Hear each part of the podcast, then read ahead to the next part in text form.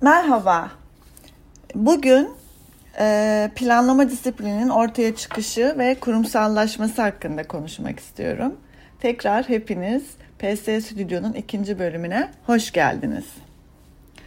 Aslında burada iki tane temel başlıktan bahsedeceğim. Birincisi tarihle ilgili e, sanayileşme sürecine geçiş.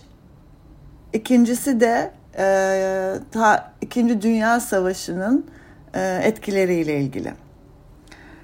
E, feodal yapıdan sanayileşmeye geçiş e, ve 17. yüzyılda meydana gelen sömürgecilik, teknolojik gelişmeler neticesinde küçük ve basit üretim e, yerini makineleşmeye bırakıyor ve yeni bir sınıf ortaya çıkıyor, işçi sınıfı. Bu dönemde insan ve hayvan gücüne dayalı iken üretim artık makinelerle bir e, üretim süreci başlıyor. İki temel şey var. Buhar makinesinin icadı ve yine ona bağlı olarak gelişen tren. Dolayısıyla sanayileşme öncesi kent ve sonrasını biz çok farklı iki dönem olarak ele alabiliriz. Bu dönemde bir proletarya e, tanımı var. Sanayi işçileri için aslında ortaya çıkıyor. Bir diğer grup kendi hesabına çalışan küçük esnaflar. Bunları da aslında biraz küçük burjuvazi gibi düşünebiliriz. Daha sonra üretim araçlarının sahibi olan burjuva sınıfı, üretimi ve dağıtımı örgütleyenler, yönetenler, işsizler. Yani yeni bir sınıfsal anlayış, gruplaşma kentlerde görülmeye başlanıyor. Tabii bu yeni iş güçleri gücü ihtiyacı sebebiyle istihdam olanakları sebebiyle kente göç artıyor. Bu da plansız yapılaşma nedeniyle konut ve altyapı sorununu beraberinde gerekiyor. Evet, kentlerde sermaye birikti, ticaret hacmi arttı, verimlilik de arttı ve kapitalizm diye bir şey konuşulmaya başlandı. Nedir bu? Ticaret, sanayi ve üretim araçlarının tümü ya da belki de bir kısmının özel mülkiyette olduğu ve kar amaçlı üretimin yapıldığı ekonomik sistem. Yani en temel öğesi kapitalizmin e, özel mülkiyet. Burada hiçbir dönemde görmediğimiz daha önce bir sermaye birikiminin ortaya çıktığını görüyoruz. Ve serbest piyasa düzeniyle birlikte kentler artık cazibe mekanlar olmaya başlıyor. Yani Londra için konuşursak 1800'de ee, yaklaşık 1 milyon olan nüfus 100 yıl içerisinde neredeyse 7 katına çıkıyor. 6.7 milyon oluyor. Bu hiç görmediğimiz bir nüfus birikmesi demek kentlerde. Evet kentler daha önce de çok canlıydı kırsal alanlara göre iş gücü açısından da aynı şekilde. Ama bu kadar büyük bir e, artış ve yapılaşma hiçbir dönemde tarihte daha önce görülmemişti. Demiryolu'nun kentlere çok büyük etkisi var. Ulaşım ağı ile çünkü kentin marka formu artık değişiyor. Uydu kent dediğimiz e, suburbler ortaya çıkıyor. Ve bugün çokça kullandığımız günlük işe gidiş geliş, daily commuting İngilizce'de geçiyor. E, bir rutin haline geliyor. Dolayısıyla insanlar bir yerde yaşıyorlar ancak başka bir yerde yaşıyorlar. Bu e, Orta Çağ kentinde nasıldı? Küçük üretim olduğu için ya evinde zaten üretimi yapıyordu ve satıyordu ya da en fazla işte konutunun altında bir ticari birimden bahsedebiliyorduk. Tabii bu daily commuting ve kent marka formunun değişmesiyle sınıfsal bir ayrım da oluyor. Uydu kentler orta ve üst gelir gruplarının yaşadığı, kent merkezleri de çöküntü alanları haline dönüşüyor ve daha çok dar gelirlerin yaşadığı yerler oluyor. E, mimar açıdan bakarsak yeni işlevli binalar ortaya çıkıyor. İşte istasyon binası gibi, antrepo gibi, ofis yapıları gibi. E, ve tabii trafik bir sorun oluyor. E, bu dönemde yine önemli bir şey hastalıklar sebebiyle e, salgınlar. Aslında Orta Çağ'da da biz bunu görmüştük, yaşamıştık. E, veba o zaman e, bir e, trajediye dönüşmüştü. E, fakat 1800'lerde 1848-49 için söyleyebiliriz. Kolera salgını çok etkili oluyor. Bunun temel sebebi tabii çevre kirliliği, altyapı sorunun artık çözülemeyecek hale gelmiş olması.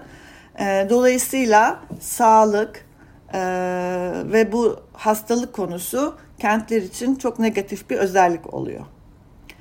Bu dönemdeki kentleri biz insan ölçeğini aşan kentler olarak nitele, niteleyebiliriz. Ortaçağ kentinden oldukça farklı. Ee, bir yerden bir yere yürüyerek gitmiyoruz artık. Araçları kullanıyoruz. Ee, ve çevreye, topografyaya duyarlı e, Ortaçağ kenti de aslında ortadan kayboluyor.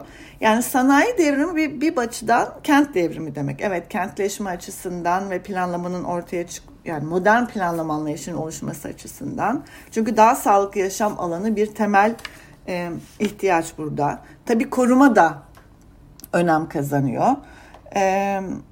Bütün bu kapitalizmin yıkıcılığına karşı e, Bahçekent, e, Ebenezer Howard e, tarafından ya da Chicago School'daki güzel kent anlayışı böyle kenti bahçeler ve parklarla e, yeniden daha yaşanabilir, daha yeşil e, hale getirme ihtiyacı doğuyor. Şimdi bu sağlık sorunları, hastalıklar ve altyapı sorunlarından biraz bahsetmiştim. Bu o kadar bir e, büyük problem haline geliyor ki e, kanalizasyon ve çöp sebebiyle e, hem hastalıkların çok kolay yayılabildiği, mikropların üreyebildiği merkezler haline geliyor kentler bir açıdan. Yani evet bir ekonomik canlanma var kentlerde ama bir de işin diğer yüzüne bakarsak hastalıklar açısından çok e, kötü bir e, ortam. Eğer BBC'de e, imkanınız olursa Filter Cities diye bir belgesel var. Onu da izleyebilirsiniz. Bu dönemde kentlerin özelliklerini de anlatıyor. Yani o kadar negatif ki sokaklarda öyle hayvanlar var, kanalizasyon, kirlilik ve zaten bütün resimlerde eski e, gravürlere bakarsanız görürsünüz. Yani sanayi kent hep böyle gri çizilir ve dumanlıdır. Böyle bir karanlıktır o dönem. Ee, şimdi sanayi devrimi de e, İngiltere'de başladığı için buna bir çözüm olarak planlamanın bir araç olarak ortaya çıkması da aslında ilk başta yine İngiltere'de görünüyor.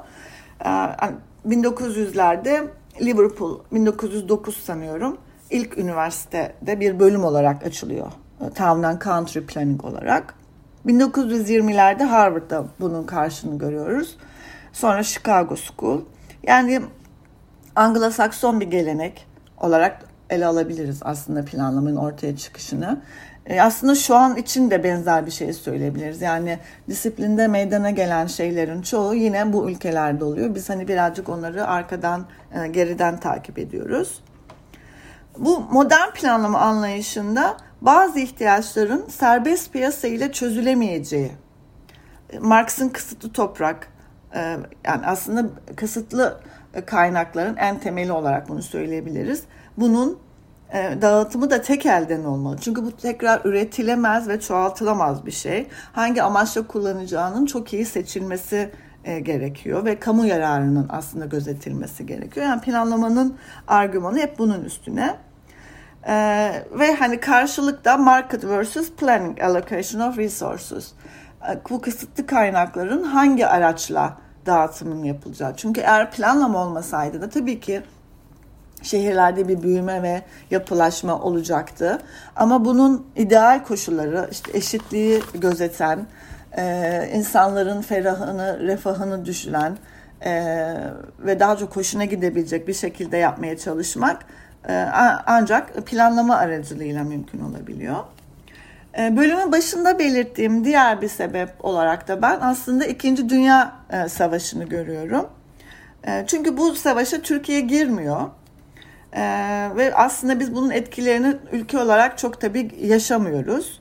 Avrupa'daki örneklere bakarsanız örneğin Hollanda'nın Rotterdam kentinde e, tamamen bir yıkılma olmuş ve özellikle şey binalar, kamu yapılarında, ulaşımın olduğu yapılarda bir istasyon yani erişimin e, engellenmesi, savaş açısından önemli olabilecek yerlerin tamamen yıkılması. Ama bunun yanında tabii ki sivil yapılar ve konutlar da yıkılıyor.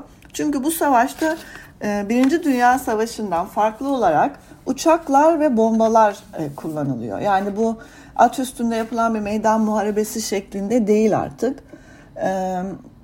E, Dolayısıyla savaş sonrası ortaya çıkan ihtiyaç çok temel konut açısından baktığımızda ve hani müteahhitle e, özel yapı özel bir araç e, aracılarla çözülemeyecek e, bir noktada. E, Avrupa'da ortaya çıkan İkinci Dünya Savaşı sonrası ortaya çıkan Keynesian ekonomik politikaları, refah devleti ekonomik politikaları olarak bizim konuştuğumuz da bunu amaçlıyor. Yani temel ihtiyaçların sağlık, eğitim ve barınma gibi e, planlama aracılığıyla çözülmesi. Dolayısıyla planlama bu dönemde tekrar yani yıldız oluyor diye düşünebiliriz. Çünkü sorunları çözüyor. E, ihtiyaca yönelik e, yatırımların yapılmasını sağlıyor. Türkiye'ye bakarsak Türkiye Avrupa'dan daha geç modernleşiyor ve kentleşiyor diyebiliriz. Tabii ama daha hızlı bir kentleşme süreci yaşıyor bir, bir süre kadar yurt dışından davetli plancı ya da mimarlarla kentler planlanmış ya da e, yarışmalar yapılmış. Örneğin işte Ankara planı Yasin'in yaptığı oldukça da başarılı e, planlar bunlar. Ama bu hani bir süre bununla idare edilebiliyor. Yani dışarıdan gelenlerle çözülebilecek bir şey değil. Bunun devamının e, bir şekilde Türkiye'de kendi içerisinde halledilmesi gerekiyor.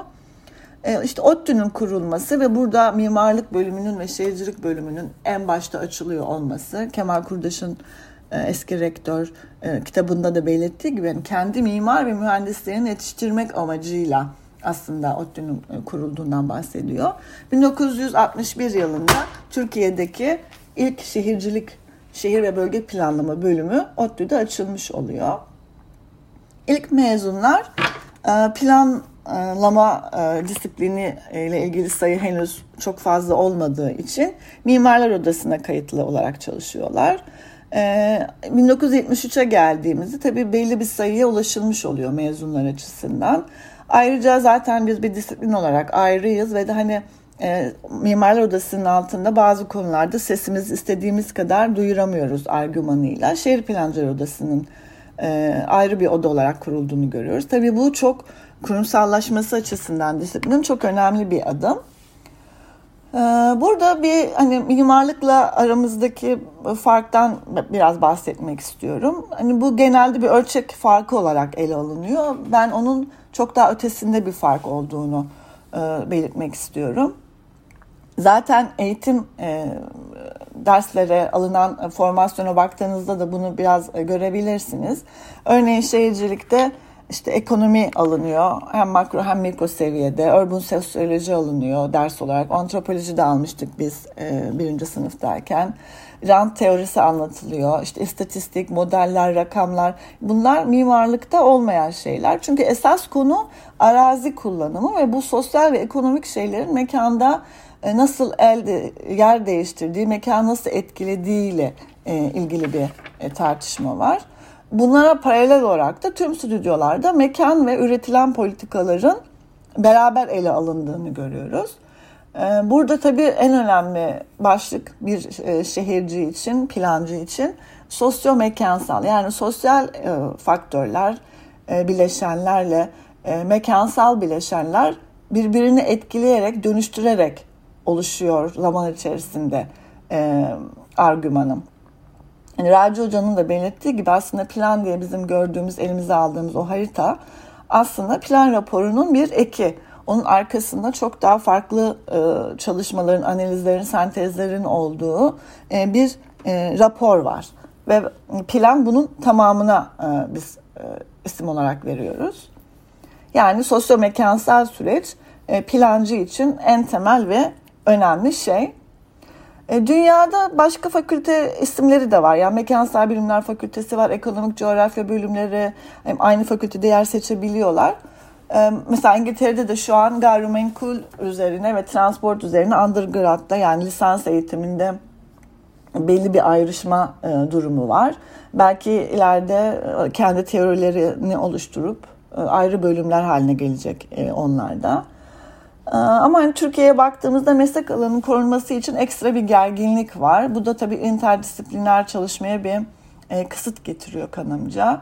Ee, yani mimar ve şehircinin birlikte çalışması biraz son dönemde benim gördüğüm zorlaştı. Çünkü özellikle özel üniversitelerde e, şehircilik bölümünün olmayışı e, ve o, o bölümde ne yapılır, hangi ders alınır, ne üretilir bunu bilmeyince mezun olduğunda da e, onunla nasıl çalışacağı konusunda bir fikri olmuyor. E, hem mimarın hem belki şehircinin.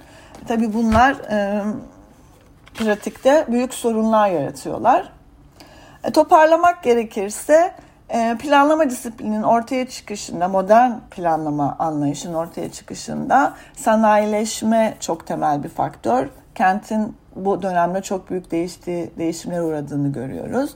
Yine İkinci Dünya Savaşı'ndan sonra ortaya çıkan merkezi ve e, yerel yönetimlerin rolünün artması planlamaya ekstra bir önem e, kazandırıyor. E, kurumsallaşması ile ilgili de e, tabii odanın kurulması çok önemli bir adım olmakla birlikte şu an hala Türkiye'de e, bu meslek alanı tartışmaları sebebiyle e, şehirciliğin maalesef hala çok e, meslek olarak hani tanınırlığının az olduğunu söyleyebiliriz. Tabii yurt dışında bu aynı şekilde değil ve interdisipliner şeyler e, çok değerli yurt dışında. Hem lisan, yüksek lisansta ve doktorada hem de iş hayatında. E, diliyorum bu tartışmalar, e, kısıtlayıcı tartışmalar Türkiye'de de biter ve yerini daha başarılı şeylere bırakır, anlayışlara bırakır. İkinci bölümün sonuna geldik. Umarım bir sonraki bölümde tekrar görüşebiliriz. PS Stüdyo'yu takip etmeyi unutmayın. Görüşmek üzere.